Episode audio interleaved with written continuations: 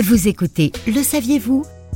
Un podcast produit par l'Indépendant et proposé par Diane Laloum.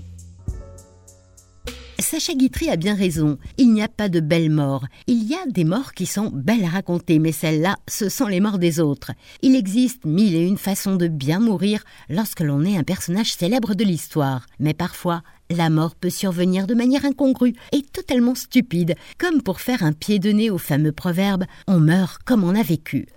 On creuse sa tombe avec ses dents, et ce n'est pas Adolphe Frédéric de Suède, aussi connu sous le nom du roi qui mangea jusqu'à en mourir, qui pourrait donner tort à ce vieux dicton. Le roi avait deux passions, confectionner de jolies tabatières et manger. Né dans le luxe, ancien évêque, il avait l'habitude de repas gastronomiques, et le 12 février 1771, il entame justement un de ces repas interminables dont l'issue lui sera fatale. Durant ce monstrueux dîner, qui n'a rien à envier à la grande bouffe, il ingurgitera homard, caviar, hareng rouge, choucroute, poisson fumé, le tout arrosé du meilleur champagne. Adolphe ne s'arrête pas en si bon chemin, c'est un guerrier, un athlète de la boulimie, et en plus il a la dent sucrée. Le dessert ne lui fait donc absolument pas peur. Les domestiques lui apportent alors le salma, célèbre pâtisserie suédoise, fourrée à la pâte d'amande et à la crème fouettée, souvent consommée accompagnée de lait chaud. Le quatorzième Selma ne prendra jamais le chemin des intestins royaux. Adolphe Frédéric s'effondre sur la table,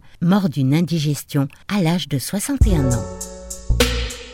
C'était Le saviez-vous Un podcast produit par l'Indépendant et proposé par Diane Laloum.